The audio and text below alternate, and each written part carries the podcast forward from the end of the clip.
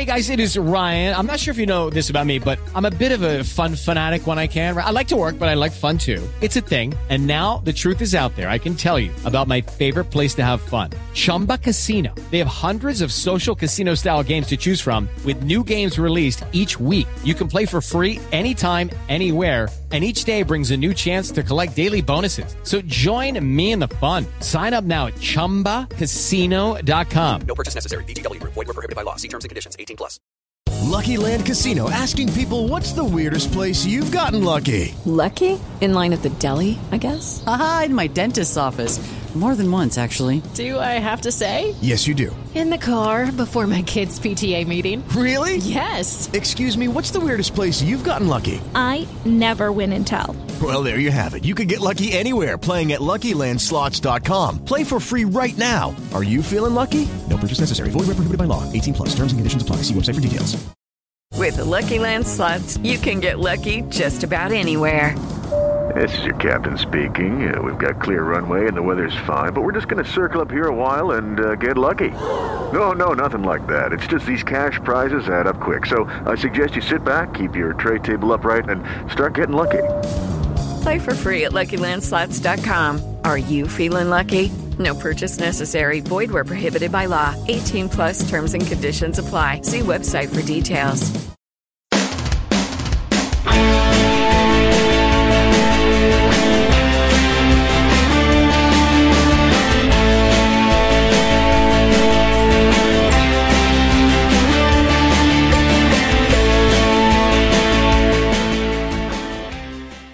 Everyone, and welcome to Heart and Hand, the Rangers podcast. My name's David Edgar. I am your host, as always, and I'm joined this week to discuss the hammering of Hamilton by two of my favourite podders. First of all, the splendid Mr. Adam Thornton.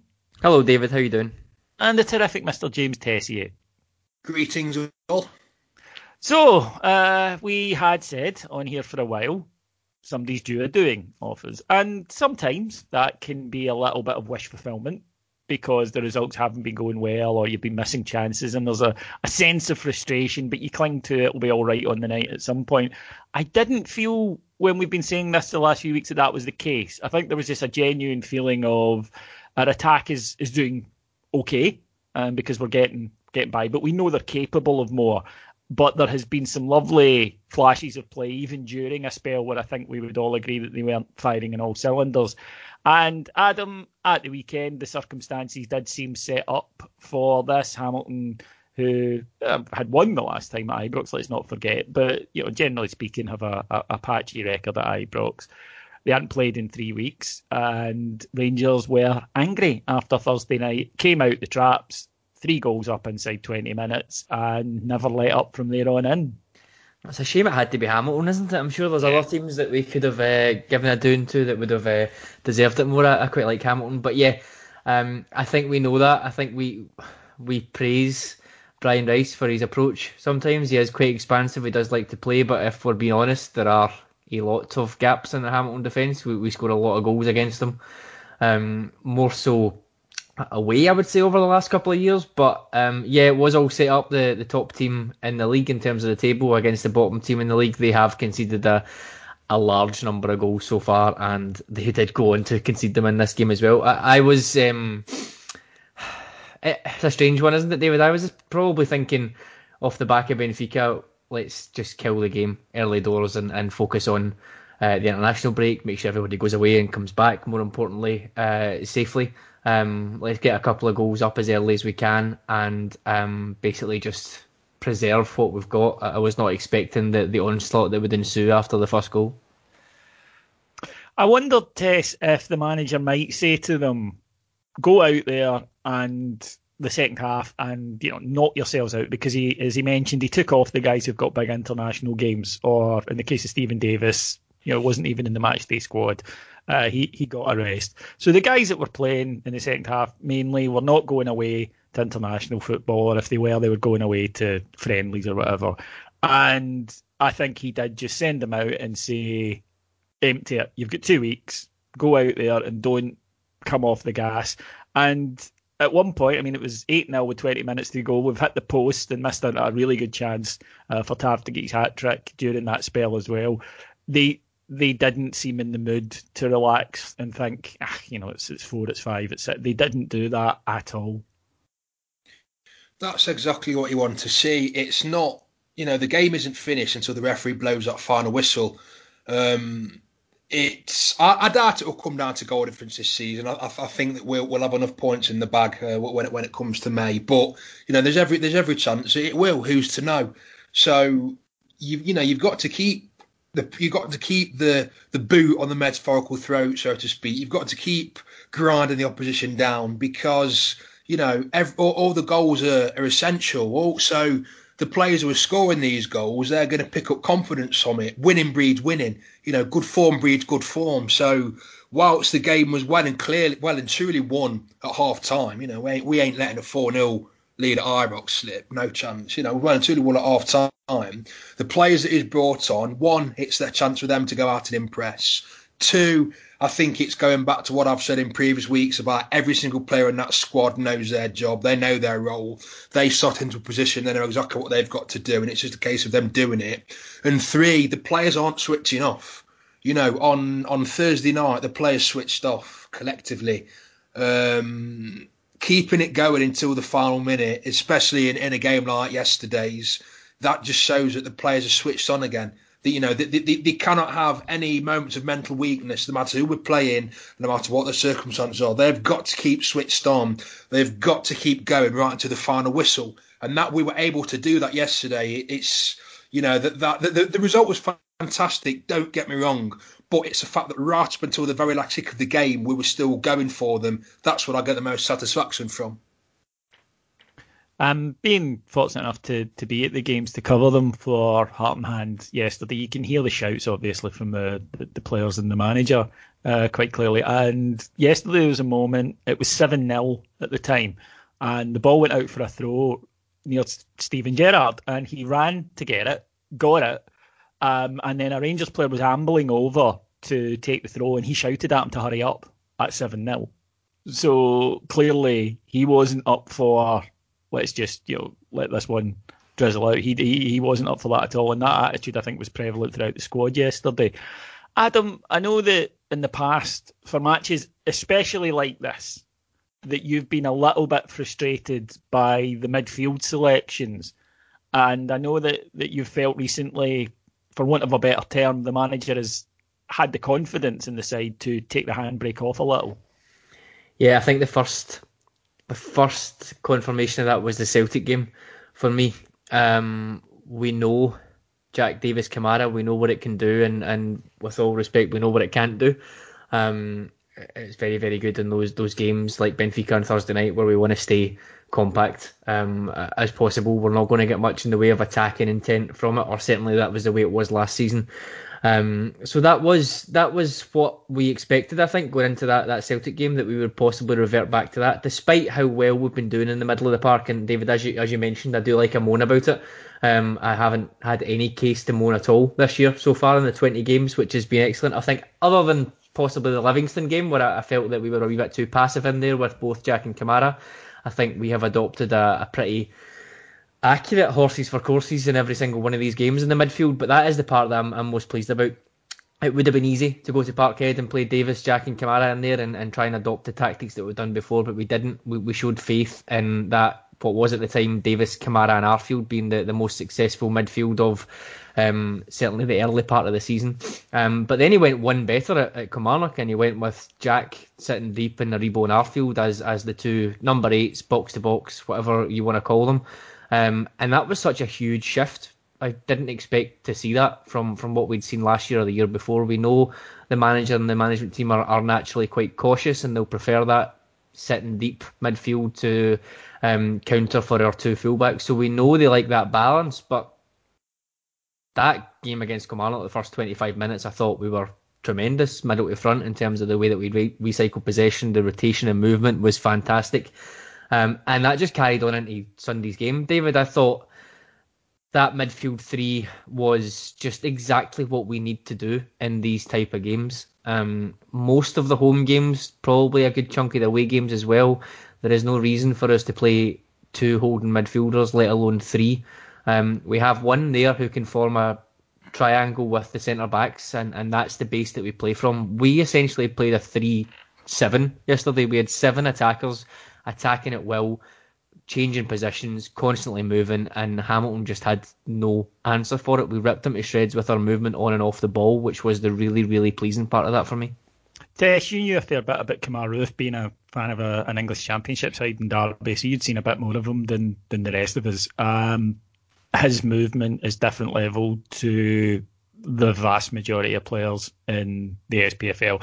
And as Adam says there, it's movement that's killing these teams because he plays in a slightly different position from anyone else that we have. And what he does, a lot of his work apart from the fact that he obviously scores goals, which is, is terrific and is a good player, but the space he creates for other people because teams can't just do that thing they, they used to be able to do against us, which is just sit in their banks and say, okay, break us down, because he's playing in little pockets of space and taking defenders into little pockets of space. Now, it's all part of a jigsaw because you then need guys like Aribo who are uh, in Arfield who are making the runs and are intelligent enough to use the space and link up with the fullbacks, but they are and the difference is, I think, there for all to see. I like to think that um, that we've signed Kemar Roofe, it is more through design than accident, as in his his attributes perfectly fill a gap that we needed filling. Um, he's been scouted to perform that particular role. Obviously, we brought him in. Uh, the fact that he has got such movement against the, should we say, the lesser teams in the in the um, SPFL. That's going to be needed because not not so much Hamilton, but certainly teams that are going to set up and you know they've got they're going to park the bus. You know, you mm. really got to work to break them down. You are going to need that kind of movement to drag people out of place for the space to be exploited by Aribos, by Scotty Arfields. Jermaine Defoe's another one who does this, not so much with his movement, but the fact that he's there. You know, he's he's always going to be watched by one, two defenders, so he doesn't even have to move, and he's going to draw people away. But Roofe, his movement is fantastic. He finds the positions, and more to the point, it's what he does when he's got the ball. He's not just there to divert people away. When he gets it, he has got an end product. I mean, he showed that with, that header yesterday. He had no right to be scoring from there. You know, he had, no right to winning that header and scoring the goal, but he did. You know, the, the guy can do the business. So I think that oh, say he he was identified as a player who did have a certain set of a certain skill set that we were lacking. Now we've brought him in. I don't think he's the final piece in the jigsaw because I think there's a lot of other things that have fitted that start to come together nicely this season as well.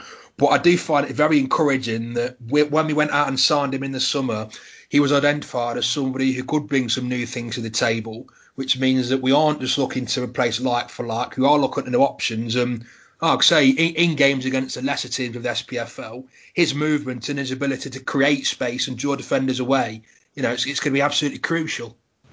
Do you know the thing I like about him, David? Sorry, just just on Roofe. The thing I like about Roofe is how decisive he is and, and how clinical he is. And I don't mean that in terms of just putting the ball in the back of the net. I mean in terms of his his movement. Everything is premeditated. Every touch he takes is with a, a plan in mind. We've got a lot of players um, who thrive on, on chaos, and that could be creating chaos of their own, like Morelos and Aribo, or maybe taking advantage of it in, in the way that Kent does. But there is still an argument for those players that they should they should contribute more than they do in terms of consistent output. Um, in terms of goals and assists, Morelos, we all know, we all love him, but he's just as likely to miss as many chances as he is to score.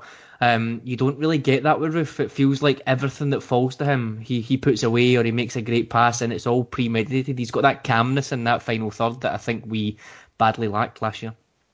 I would totally agree with that. And again, you can just tell sometimes when a guy you know comes to Scottish football and, and they look like what you expected, you know, a higher level footballer because they played at, at at uh, at top clubs before, and, and you can see in his case that he, he carries himself in that way. And Tessius, I thought that uh, I love a striker by the way who's following in. Just love that anyway for, for the second goal or a right back um, as happened for the eighth goal yesterday.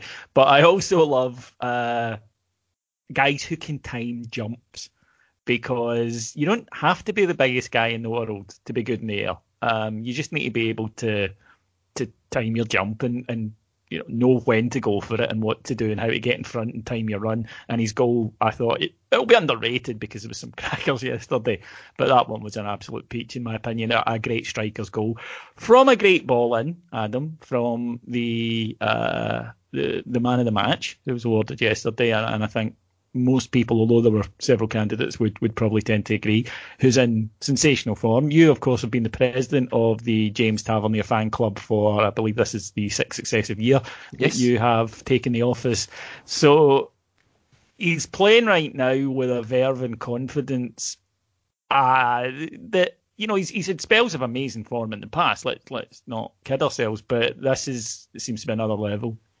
I think I was the only member of the fan club for about two and a half years as well, to be honest. But yes, uh, it's been a it's been a long slog. I think I think you're right. I think we're, we're seeing that now. It's the the confidence. Um, he was always one of those players that I pegged um, as a player who was capable of doing so much better in a better team. Um, and I think we see that. I think we now see um, him at his peak. Um, last season, I, I, didn't think he was as good as he was the, the year before.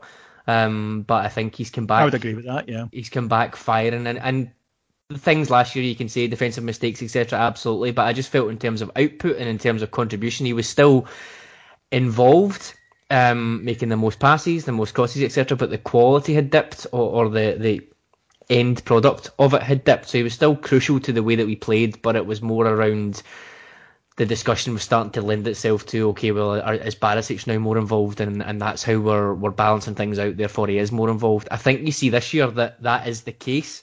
Um, we build a hell of a lot of our play down that left hand side through Barisic and Kent, uh, and now Aribo and Kamara and whoever else is there. A, a hell of a lot of our play, and what that does is that leaves space on that right hand side now um, for Tavernier, and he's taken advantage of it. I think there was was it the game Galatasaray or Livingston uh, in particular. Um, you see the kind of average locations after the game, and he's all out on his own on that right hand side with one defender and maybe another opposition midfielder covering. So he's got a lot more space now because of the threats that we've got. Most teams are going to see Barisic and Kent on that side of the park and think, God, do we need to deal with that?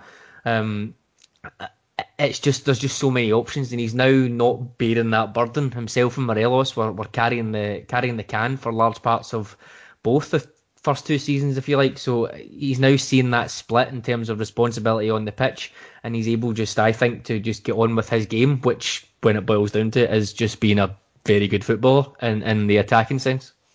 Plus, Tess, I think that we'd all spoken about Ryan Kent had you know, he's, he's always involved and he never hides and he's always trying to get on the end of stuff. But I think we all felt for him a wee bit when he hit the post on Thursday night because you could see uh, that there was a guy who was desperate for something to happen, one to go in.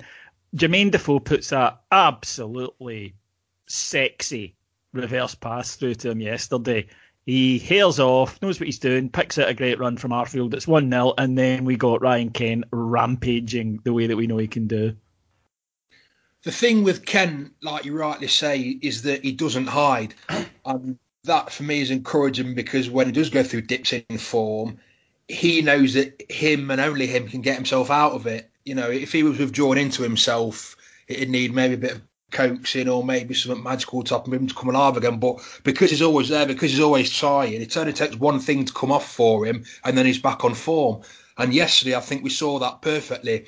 He's put that ball in for Arfield. He's got an assist after having been quiet for the past five to six weeks, and then that's it. His confidence is straight back. He's he's right back in the game, and he's, he's I mean, every, every player gave Hamilton a torrid time yesterday, but Ryan Kent was tearing them into arsehole every every time I got the chance, and that, that I think that, that that's one of the things that's real testament to his character in that you know, he he knew that only he, he, could get himself out of this rut, and and I think we all knew and were rooting for him just for that one little thing to go right. You know, if if he would have scored the goal against Benfica on Thursday, that would have been the thing to give him his his mm. mojo back, so to speak. As it was, it, it, was the assist yesterday, and I think the only shame is that we've got to wait two weeks to him back in action because now he's got that spring in his step. Now you know all his effort is paying off again, and he is he does have the end product I, I, I just can't wait to see him in the next match.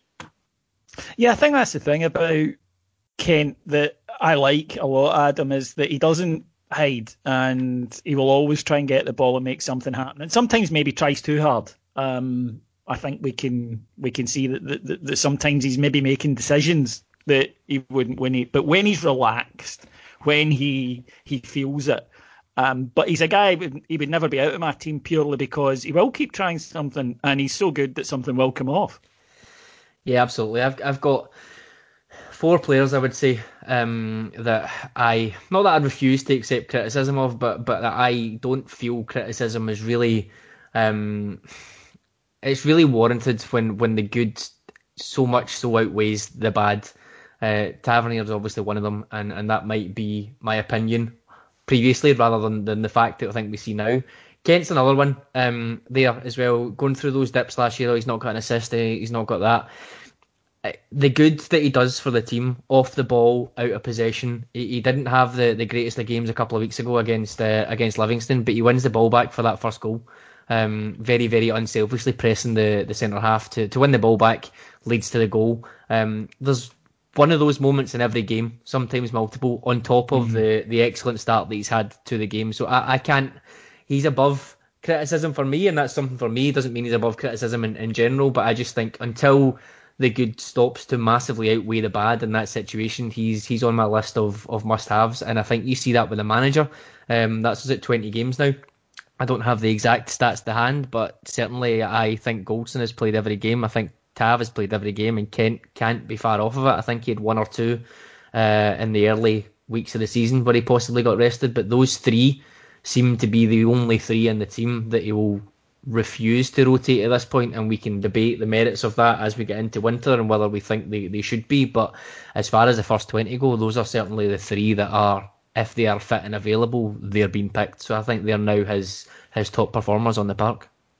Yeah, I think in terms of guys that you look at and you think, I don't even really want them rested if they don't. Nope. For me, it's Goldson, Tav, Kent, and uh, you know the, the rest of the squad. I'm quite happy to change about, rotate. I like to see Aribo in the team, but I get you know that, that there might be you can put Hagi in, what etc. etc. But those three guys are for me. Uh, and although yesterday it didn't make much of a difference, Allan McGregor would probably be in that category as well. Tess, the they they're the guys that I think are the the bedrock that we can build the rest of the side on. Definitely, and we, we also benefit from the fact that they're not overly burdened by um, international minutes as well. Um, mm. This they seem to thrive on uh, getting minutes under the belt they don't don't pick up injuries. They don't seem to show fatigue. They're clearly modern professionals, you know, in terms of physique, look after themselves, the way they manage themselves. Oh, so they never get injured. You know, it's it's very it's it's good to know that whilst we have got options throughout the squad, and if those players did need to be replaced for any reason, so be it. I think we'd cope okay. It is nice to know that we do have those those foundations upon which we can build. We do keep that continuity going all the time, and as as senior players in the team, the rest are looking up to them. They are leading by example week in week out, and I think it, it's very encouraging to see that we are get, starting to get the strong characters in the squad emerge. I mean, one of, one of the things that's been discussed, not just under Gerrard, but, but before that as well, under Caixinha and Murty that season, certainly, um, is the mental frailties. And, you know, now these leaders, now these warriors are starting to show themselves just at the right time as the team is starting to click and hit form. I just find it very encouraging. That's an interesting point, Adam. Can you develop mental toughness in the way that you can develop other skills. I think that there's possibly a tendency within football to think that we can improve in certain areas, but there are some things that you either have or you don't. And that, that might very well be true. Um, you know, I think Ally McCoist, for example, born finisher. Uh, you, I don't think you can learn that.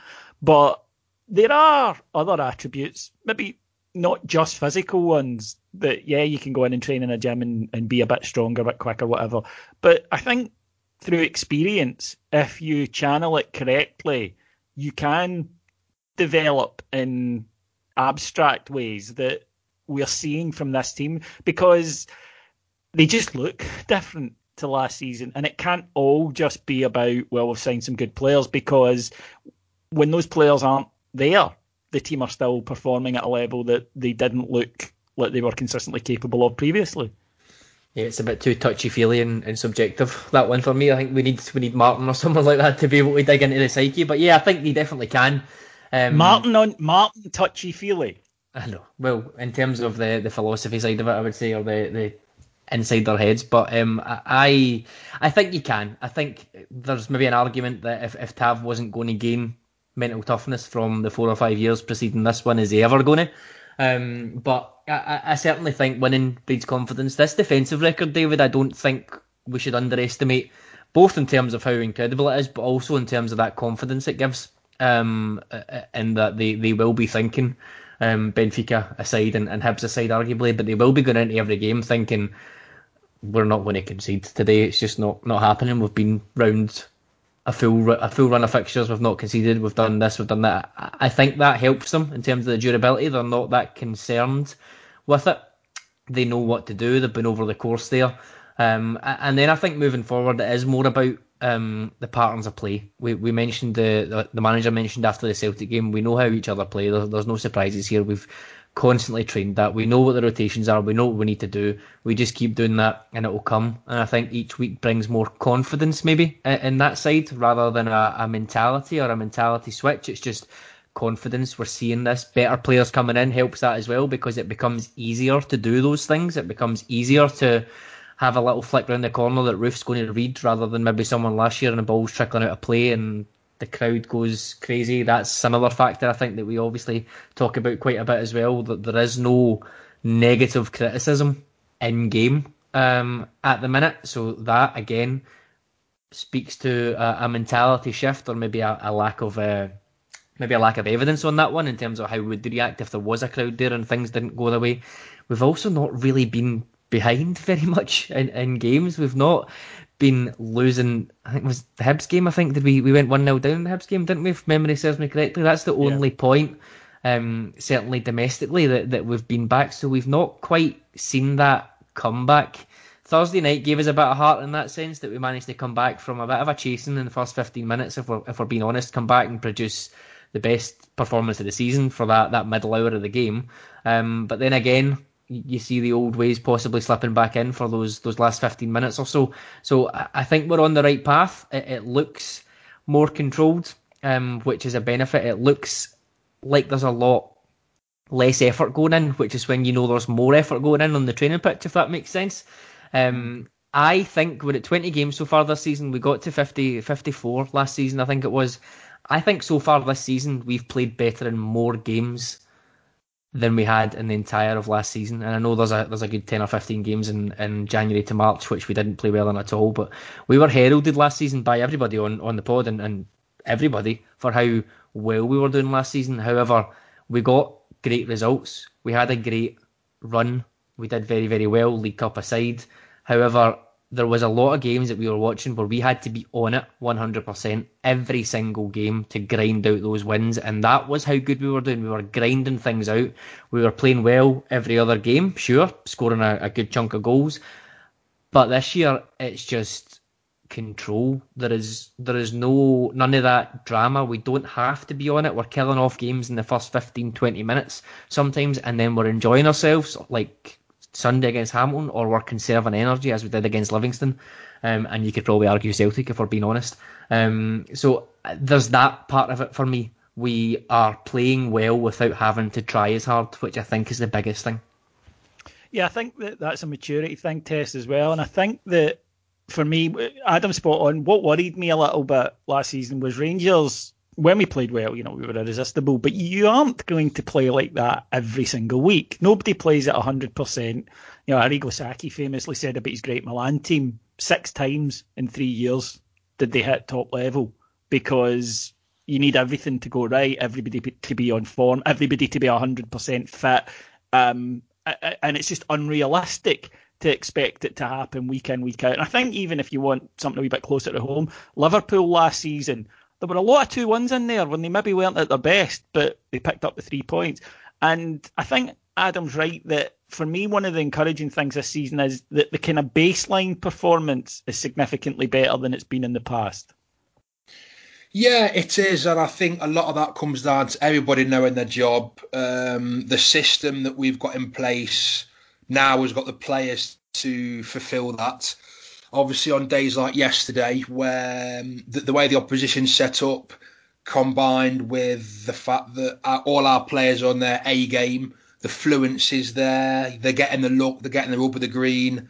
You know, that isn't going to happen every week. It's going to happen once, twice, three times a season, like you say. But when it does happen, oh my God, it's glorious to watch, isn't it? Mm. But um, on, on, a, on a weekly basis, the players know what they've got to do, and they also know that if they go out there and do it, nine times out of ten, they are going to get the victory.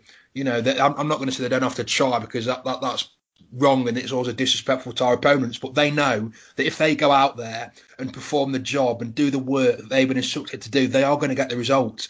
You know, um, certainly for, for the for the defensive players, that then gives the forward players the confidence to go forward, knowing that you know we're very very likely to concede the goals. It means they can go out and play their football, and it's just again. It, it, it's something I keep using the word encouraging, but every everything that we're seeing so far this season, it's all encouraging to see, and it does look, for all intents and purposes, like this is what for the past two, three years, two and a half years, this is what Gerrard has been building towards, and now he's got the personnel both on and off the pitch to be able to put those ideas into practice and to get the results. I think, you know, I really do think this when he first took over, I really do think this, what we're seeing now, is what he wanted. But obviously, it has taken us a while to reach that point. Adam, we saw another introduction yesterday, another new player to give the manager more options, Bongani Zungu, the South African international, who uh, came on at half time, got the ball, started spraying it about like a, a, a Pirlo visiting visiting Scotland in a Dreek afternoon. Um, you clearly see what he's about. Uh, it's hard to, to look too much into 45 minutes when your team is so on top. I think I could have got a game and, and Rangers would still have run it an 8 0 victory. But he did look impressive and a wee bit different to the guys that we have. Definitely, yeah. You could see, um, you could see him sitting there in that the role that he played yesterday. You could see that quite comfortably in, in a large amount of those games. Obviously, as you said, bigger intensity, um, more pressing from from other centre mids in Scotland, etc. Maybe a little bit of a, a culture shock for him. Um, but certainly as a start to come into, what a great debut for someone to come into when, when you're 4 0 up. Just go out and play your game for 45 minutes and let everyone see what you're about. I thought his Ranger passing was was brilliant. I liked the way that he pressed in terms of keeping the keeping the defence locked in. Um, again, you need to caveat that we're 5 6 nil up at this point, so it's pretty easy to do that. But I liked there was a lot to like about him. Very very comfortable on the ball. Um, and as soon as he came on, was it the first minute or two? He pinged one over the top, uh, and he had another couple of lovely passes down down the channels as well. So yeah, I was I was impressed. I thought he looked completely at ease, um, and didn't look like anything would would phase him in the game. It sounds positive, but there is a, a dark cloud hanging over Ibrox because it appears and I'm sorry to have to report this to everyone, but it, it appears that we have in fact been rumbled.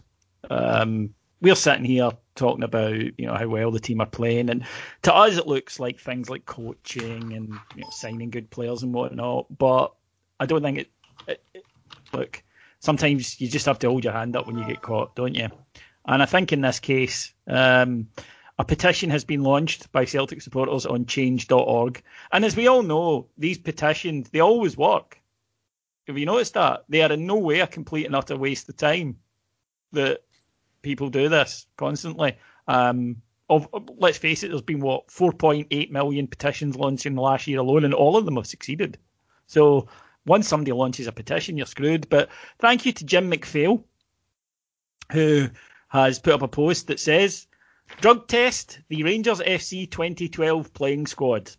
Now, what squad from 2012 have to do with anything, I don't know. But he said it's become apparent that Rangers Football Club, established in 2012 from the remains of the now defunct Rangers Football Club 1872, is using state of the art performance enhancing drugs on its playing squad. Its predecessor had a well documented history of financial doping, and it seems the latest incarnation has maintained a proclivity for bending the rules and breaching sporting integrity tests.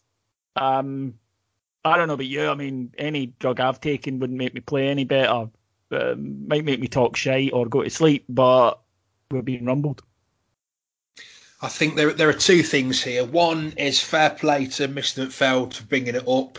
it's only right that due process is followed and that a full and frank investigation is um, taken of Rangers Football Club, and that if we are found to have been doping our players, that we are uh, prosecuted to the full extent of the law. I think is you know is right to be demanding this. You know, we, we, we don't want to be handed the league. You know, we, we don't want it to be voted for and handed to us because we've paid off the right people. No, we want to win it fair and square on the pitch. So I'm fully in support of this measure. Secondly, do you know when it refers to needlemen? Do you think they dress like plague doctors with those big beak Yeah. masks and Oh, it's brilliant. It says the rumours have been constant around the recent success of Liverpool FC. So constant I hadn't heard them, but there you go. Um, with players largely viewed as average on paper, Liverpool, folks. Um, average on paper, seemingly overachieving with high intensity running tactics designed to outwork natural opposition. The similarities with the Rangers are striking. Several journeyman players in their mid to late 30s are now being seen to overrun some of the best teams in Europe midweek and then return at the weekend with no fatigue or injury to do it again. Logically, it makes no sense until you factor in drugs, likely the latest synthetic test defeating productions coming out of Mexico produced by cartel chemists. The power of the dog said it said it before. Adam, I think the thing about this is I don't know if that's a wind up. That I think says absolutely everything about the Celtic support in this country. That yeah, anywhere else I'd that go, that's quite funny. You know, like somebody's taking a piss, that's good. With this, I've read it 10, 12 times, and I'm still not sure. We're only three points clear, technically, and this is happening already. Nine. In theory, um, Yeah, no, I know. I assuming agree. assuming the worst, three points clear uh, when the games are played, and, and this is what is happening. And, and you see the, not even just this, which is obviously batshit mental in the first instance, but you see the reaction of, of Celtic themselves and uh, to their dip uh, in the last four or five games uh, in terms of the results, and, and they're calling for Lennon's head right away. It's the snap decision. We've not played well all season. Listen, that it's so long to go. I mean, chicken and egg for us. We probably hope that he stays on a little bit in, in terms of what, what could be. But if they're at this stage of, of hyperventilating now, when we're only just into November, um, then God knows what it's going to be as we get into December and, and January, and we hopefully pull away um, and further and further into the distance. It is it is insane, but you don't expect it. What it does say is Jim needs your help. Uh, Jim needs a lot of people's help. I think, uh, Yeah. not not just specific to that, but yeah. Look, on the one hand, I'm tempted to go right. Which one of you listeners did this? But the other bit of me can't rule out that it's genuine.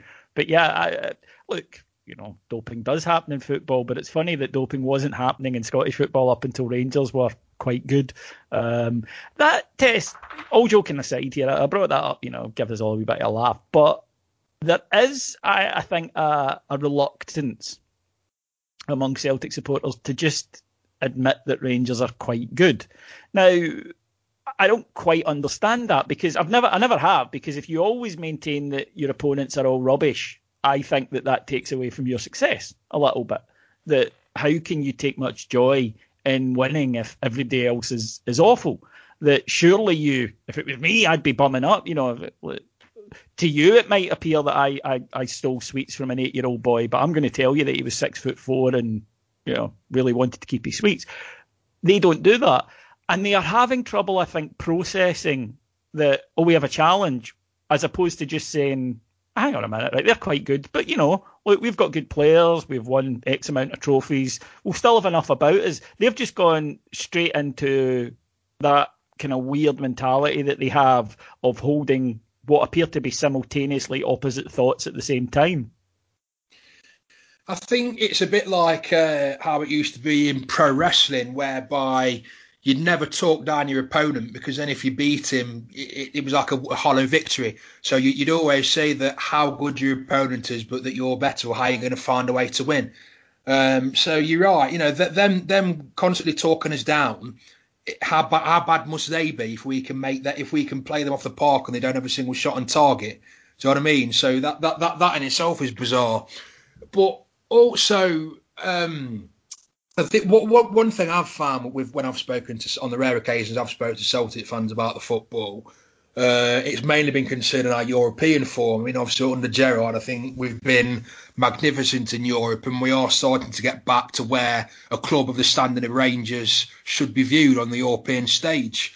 Uh, and they, they, they find it very difficult to acknowledge the fact that we have found a, a, tactical system that works well in Europe. We have got the personnel to do it. We have been overperforming. Um, certainly last season we did. And now to man and say, well, yeah, but you were lucky because you know the opposition were bad or how poor were they? And they, they just cannot bring themselves to submit that we are a very good team you know, and, and I, I just don't understand. I, I can look at Celtic, for example, and pick out certain players of theirs who I would not happily, but who I would take into our squad because they are on at least on a par with what we've got currently. There's not many of them. Don't get me wrong, maybe two, three, but I can say yeah, uh, they they are very good players when they've played well. On the rare occasions that I watch them, which believe me is very rare, I can say yes, they've played well. We need to keep an eye on them it hurts me to do so, but I will do it because I, I don't live in a world of fantasy. You know, I, I, you got to acknowledge reality, and I think that the more they deny that we're a good team, and the more they convince themselves it's a fluke or it's a conspiracy or it's this and it's that, two things are going to happen. One, that rubs off on the players and the management of Celtic because you know they, they live in this echo chamber too, uh, and they start to look down on us uh, which obviously last month was proved to be a very big mistake as we walk, walked into their place, didn't set the and slippers off all game and walked over three points. And secondly, when we do um, when we do get 55 in May, it's just going to be all the better because they're going to be sat there wondering how they've lost the title to an inferior team, and that's going to make it all the sweeter. Yeah, there is a precedent for us, Adam. I think, which is in the mid nineties. I really enjoyed them being rubbish, and then when they were quite good, I was reluctant to accept it. But it ended up in us not getting ten in a row, unfortunately. Yeah, I think that's the that's the thing, isn't it? When when you, you go through these, um, and we're possibly seeing it uh, in Italy as well with with Juventus, you, you, you getting that consistency and, and keeping the titles churning is is a really really difficult thing to do. And all of a sudden, when it when it drops, it, it can drop like a stone. Um, and there might not be any one reason for it. It could just be that fatigue of the accumulation of titles. Um, the the admittance is never going to happen um, at all. Um, the the one that I, I, I tend to enjoy is oh haha, you're rubbish etc etc. But we then beat them, and you say, well, you just let a team that's eight years old, technically in your mind, beat you. Yeah. Uh, off the pitch, time and time again, they're performing better than you in Europe, and it, technically these results are worse than the Inverness Caley result or the Clyde result or whatever else you had. um, and it kind of clams them up a little bit quite quickly because it can't be both. Um, so uh, yeah, there's always got to be a regression. I think for a, for a champion, I think you're kidding yourself on, kidding yourself on if you don't think there are. You mentioned Liverpool earlier on last year, David. They would still have won the title last year, but you can't argue that Man City regressing back from their first two seasons or the two seasons before that massively helped that, um, both in terms of number of points and in terms of the challenge that they're able to offer. So that needs to happen. You need both. You need the, the team to be able to be playing levels above what it's had, which we have just now. But you also need that that team to, to regress, the champions to, to regress back down a little bit. Not so much so that they become horrendous and you could you would have won the title anyway, but you need that that gap um, to reduce. We're seeing that now, I think, um, and they don't like it. Um, and the panic around it would suggest to me that, that they know it and they've known it for, for quite some time. Um, and you can infer, and I've had it inferred to me over the last week by Celtic supporting friends, is that last season um, we imploded before they did. I think for, for want of a another word, they came back after January and they had the bit between their teeth. Um, how long that would have lasted, we're, we're not sure until we then imploded and, and not necessarily handed them the title, but certainly reduced the, the challenge of it. Um, so it'll certainly be interesting to see.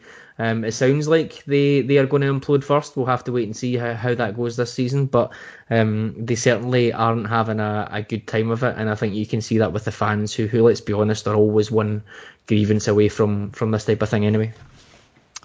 Now, regular listeners will know that Heart and Hand is at the forefront of the fight against Hirsute Hormoz um, with our partnership with Manscaped. Uh, mirror, mirror on the wall, what is the best band for my balls?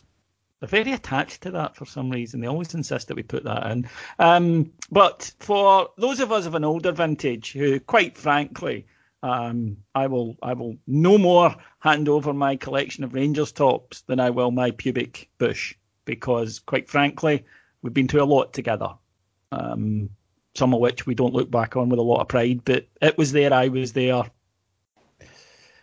Yeah, sorry, I, I got lost for a moment there. But, but they have brought out something that is very useful to gentlemen of my age, and I know you two might be thinking it'll never happen to me, but your nose hair and your ear hair is going to become a problem for you lads. It's going to grow, it's going to keep growing, and a bit like the Terminator, it cannot be stopped. Wow. I'm sorry, Adam, but that, this this awaits you. Tess, you're still a very hairy man on top of the of your head, un, unlike me. But it's going to happen to you as well, mate. That that all of a sudden, you're inside your ears, it's going to look a little bit like a toothbrush moustache. Going to look like Charlie Chaplin and other less mentionable Well- figures who had a similar style of of tash. Um, and you don't want that, do you? I mean, what if you've got a date with a hot lady and she's kind of running her hand through your lovely luscious hair, and then she gets down to your ears and goes, "What's that?" Well, I'm that. 38 a month today, so it's if, if the onset of ear hair is going to come, it's going to come very soon. Uh, I don't suffer with ear hair, but no, no, nose hair is something that I do have to keep an eye on. So do tell me more. Well, Manscaped Performance Package is the ultimate men's hygiene bundle. Included in this new package is the Weed Whacker ear and nose hair trimmer, which is waterproof for some reason and uses a 9000 RPM motor powered 360 degree rotary dual blade system, which all sounds very nice, you have to admit. Um, it also provides proprietary skin safe trademark technology, which helps prevent nicks, snags, and tugs in those delicate holes. And I know that I don't like tugging at my delicate holes at the best of time. 79% of partners polled admitted that long nose hair is a major turn off. So why not use the best tools for the job here? The bundle includes a lawnmower 3.0 trimmer, the best trimmer on the market for your balls, butt, and body. They're shaving their bodies now as well. Oh, they'll do anything, When I take they? off a jumper, yeah, when I take off a jumper, you can't tell I've taken off a jumper. Um, but let's not forget the famous liquid formulations, the Crop Preserver Ball Deodorant and Crop Reviver Ball Toner to maximise your ball hygiene routine as well. Get all of this stuff, all of it, along with free boxers. Who doesn't want boxers? And the Shed travel bag, which I hope is just a travel bag. It sounds like it is, but you never know. I mean, I, this is all a kind of new area for me. But you can get 20% off and free shipping if you use the code Rangers at manscaped.com. That's 20% off with free shipping at manscaped.com and use the code Rangers. So what are you waiting for? Go whack your weeds and make sure your balls look great during the process. Um, and and and with that, let's uh, let's head off back into the realms of football. Adam, we do have this international break coming up. That means two weeks uh, with our players away, and unfortunately, normally you kind of hope that they don't come back with injuries. It, it's actually a little bit more worrying at this point. There's nothing we can do about it, so I suppose this is a kind of uh, a moan for no reason. But it's it's not ideal knowing that players out with the bubble, which Rangers have been excellent at maintaining so far, apart from the the the, the two idiots last week. That it we we might just have to deal with this if it comes back. There's nothing we can do. Sorry, I was still weed whacking there for a second, but I've moved on now. Um, yeah, I think uh, getting everybody back is going to be key. I think I've seen today. I don't know if it's confirmed, but I've seen today that Helander isn't isn't actually going to travel um, because of the, the new rules around. Is it Denmark? I think it is in terms of where, where they're and it's playing. a friendly. You know that that's what really. Ugh, Yeah. So what's the point? more of those would be ideal, to be honest. If we're being selfish, if there's any anything around that COVID restrictions in, in other countries, etc., that means that we don't have um, all these players jetting off. Um, I think at this period of time it would be crucial because this should be the first round, last round of internationals until what I don't know what the calendar looks like for next year. Well, March, I it think. changes, but February- March it would be, yeah. March, yeah. So that gets us through the, the, the business part of the season in terms of the middle. So if we can get through this unscathed, um, then all we have to worry about is ourselves, which, as we've seen last week, is still a little bit of a worry. Um, but you would hope that, that we've learned our lessons from, from that now. Um, and yeah, as, as far as I'm concerned, I would um, I would wish them all uh, a safe return. Tess. it is irritating, but if it happens, then it's just a case of rolling up the sleeves and getting on with it. Yeah, that's it, mate. Um, we are governed by what's going on in the world at the moment, which we, we cannot change. So we, have just got to deal with it as best we can. Um, a couple of weeks ago, um, obviously when, when Celtic had a couple of players out, as funny as it was, uh, obviously you know we, we, we sent our best wishes to the to the players involved. No, nobody wants to see anybody falling down with that kind of thing at this time, but it was funny that it happened to Celtic. I think we were all deep down you know, thanking whichever God it is that we pray to that it didn't happen to us.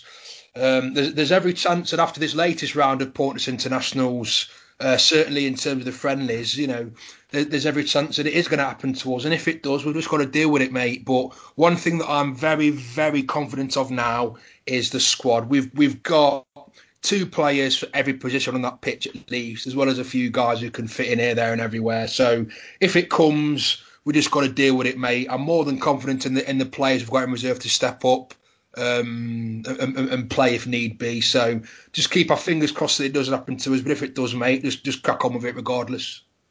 Absolutely. Right, folks, thank you so much for joining us today. Um, you can hear more from us over the international break and at all other times if you go to our Patreon site. It's patreon.com forward slash heart and hand, uh, where from just £1.99 per month, just 50 pence per week, you will be able to get up to five shows every single day. Everything on Rangers, everything on football all around the world, and some other stuff to keep you amused as well. So go and check that out. My thanks to our executive producers in London, Mike Lee and Paul Myers. We will be back next Monday with our monthly show with Stevie from Four Lads, uh, CJ Novo, the YouTuber, and also uh, the lads from This Is Ibrox will be contributing when we all get together and have a review over the last month since the last international break. So that'll be with you this time next Monday. My thanks then to Tess. Thank you very much for having me, mate. To Adam. Cheers, David. We'll be back next week. Until then, have a good time. Take care. Bye bye.